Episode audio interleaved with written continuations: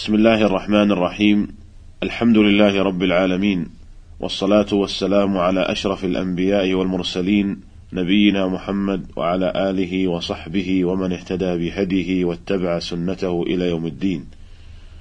أيها الإخوة المستمعون السلام عليكم ورحمة الله وبركاته.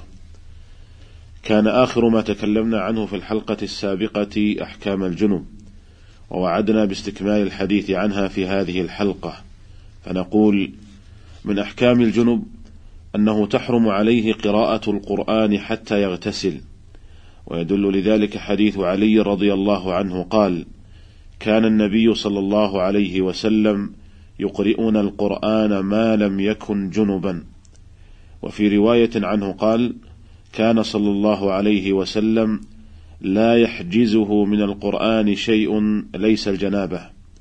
قال الحافظ ابن حجر رحمه الله: رواه أصحاب السنن وصححه الترمذي وابن حبان وضعف بعضهم أحد رواته والحق أنه من قبيل الحسن يصلح للحجة. وبهذا يتبين أن الجنب ممنوع من قراءة القرآن فضلا عن مس المصحف ولكنه ليس ممنوعا من ذكر الله تعالى والدعاء وإنما يختص المنع بقراءة القرآن. فله أن يسمي ويحمد الله تعالى ويأتي بجميع أنواع الذكر ما عدا قراءة القرآن.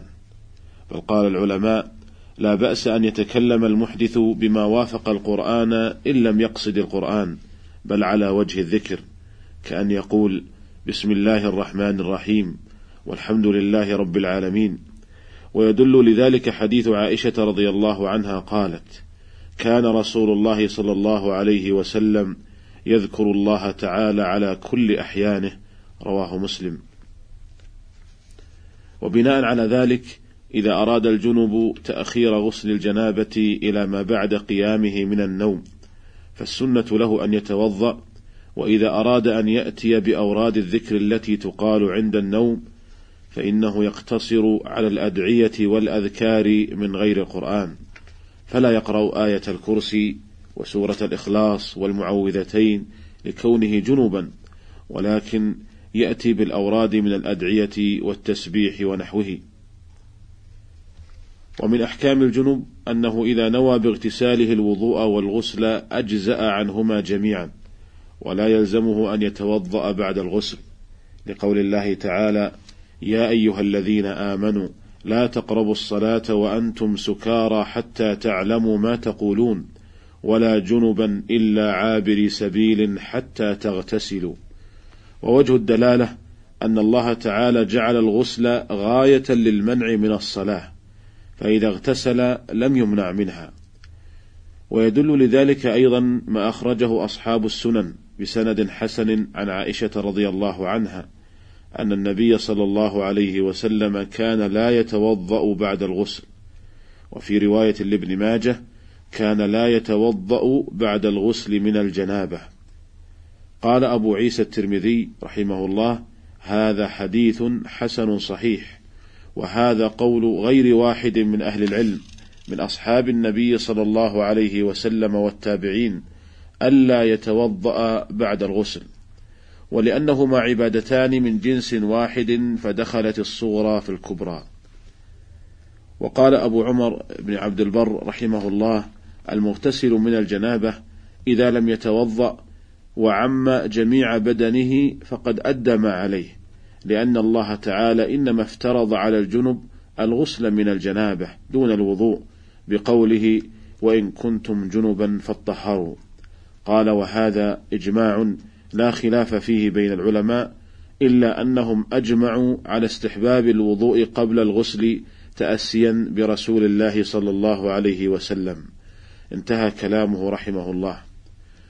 وحكاية الإجماع التي حكاها ابن عبد البر رحمه الله على هذه المسألة محل نظر فإن بعض الفقهاء قال لا يجزئ الغسل عن الوضوء حتى يتوضأ قبل الغسل أو بعده وهو رواية عن أحمد وأحد قولي الشافعي لأن النبي صلى الله عليه وسلم لم ينقل عنه أنه اغتسل ولم يتوضأ قبل الغسل. والأقرب والله تعالى أعلم في هذه المسألة أن غسل الجنابة يجزئ عن الوضوء مطلقا فلا يلزم المغتسل غسل الجنابة أن يتوضأ بعده ولكن هذا مشروط بألا يمس ذكره بعد الغسل فإن مس ذكره بعد الغسل لزمه الوضوء. ولهذا قال ابن عمر رضي الله عنهما إذا لم تمس فرجك بعد أن تقضي غسلك فأي وضوء أسبغ من الغسل. ويشترط شرط آخر وهو أن ينوي الوضوء مع الغسل. أما إذا اغتسل ولم ينوي الوضوء فإن هذا الغسل لا يجزئه عن الوضوء في قول كثير من الفقهاء. قال الموفق بن قدامة رحمه الله فصل وإن لم ينوي الوضوء لم يجزه إلا عن الغسل لقوله عليه السلام وإنما لكل امرئ ما نوى. انتهى كلامه رحمه الله. والحاصل أن غسل الجنابة يجزئ عن الوضوء بشرط أن ينوي الطهارتين جميعا أي أن ينوي الوضوء مع الغسل وألا يمس ذكره بعد الغسل. وأما إذا كان الغسل مستحبا كغسل الجمعة فإنه لا يجزئ عن الوضوء بل لا بد معه من الوضوء في أظهر قولي العلماء. وقد سئل سماحة شيخنا عبد العزيز بن باز رحمه الله عن إجزاء غسل الجمعة عن الوضوء فقال إذا كان الغسل مستحبا كغسل الجمعة أو للتبرد فإنه لا يكفيه عن الوضوء بل لا بد من الوضوء قبله أو بعده. لقول النبي صلى الله عليه وسلم لا يقبل الله صلاة أحدكم إذا أحدث حتى يتوضأ متفق على صحته. ولقوله صلى الله عليه وسلم لا تقبل صلاة بغير طهور أخرجه مسلم في صحيحه. ولا يعتبر الغسل المستحب أو المباح تطهرا من الحدث الأصغر إلا أن يؤديه كما شرعه الله في قوله يا أيها الذين آمنوا إذا قمتم إلى الصلاة فاغسلوا وجوهكم وأيديكم إلى المرافق وامسحوا برؤوسكم وأرجلكم إلى الكعبين. قال رحمه الله أما إذا كان الغسل عن جنابة أو حيض أو نفاس ونوى المغتسل الطهارتين دخلت الصورة في الكبرى لقول النبي صلى الله عليه وسلم إنما الأعمال بالنيات وإنما لكل امرئ ما نوى. متفق على صحته. انتهى كلامه رحمه الله. ومن أحكام الجنوب أن تأخير غسل الجنابة إلى ما بعد طلوع الفجر لا يؤثر على صحة الصيام. فيجوز للجنوب تأخير الغسل إلى ما بعد طلوع فجر رمضان. ويدل لذلك ما جاء في الصحيحين عن عائشة رضي الله عنها أن النبي صلى الله عليه وسلم كان يصبح جنبا من جماع ثم يغتسل ويصوم. ومن أحكام الجنوب أيضا أن ما يخرج منه من آثار المني بعد الاغتسال من غير شهوة لا يوجب إعادة الغسل. فإن من الناس من إذا, من إذا اغتسل خرج منه مني بدون شهوة أو شبيها به فهذا لا يوجب إعادة الغسل. وهكذا بالنسبة للمرأة إذا خرج منها إفرازات بدون شهوة فإنها لا توجب إعادة الغسل ولو كانت منيا. وإنما يكون حكم هذا حكم الخارج وإنما يكون حكم هذا الخارج حكم البول أي أنه يوجب الاستنجاء منه والوضوء. ومن أحكام الجنوب أيضا أنه يجوز له أن يغتسل بفضل المرأة على الصحيح من قولي الفقهاء.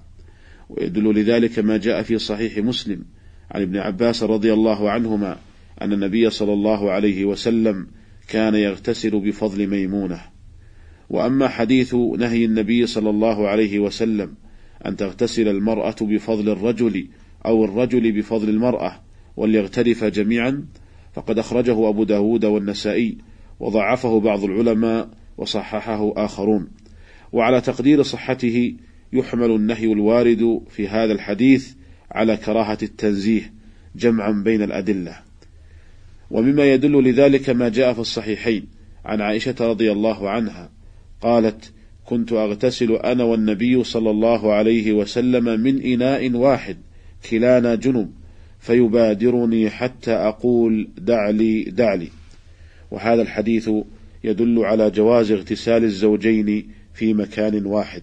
والله تعالى أعلم ونلتقي بكم على خير في الحلقة القادمة إن شاء الله تعالى. والسلام عليكم ورحمة الله وبركاته.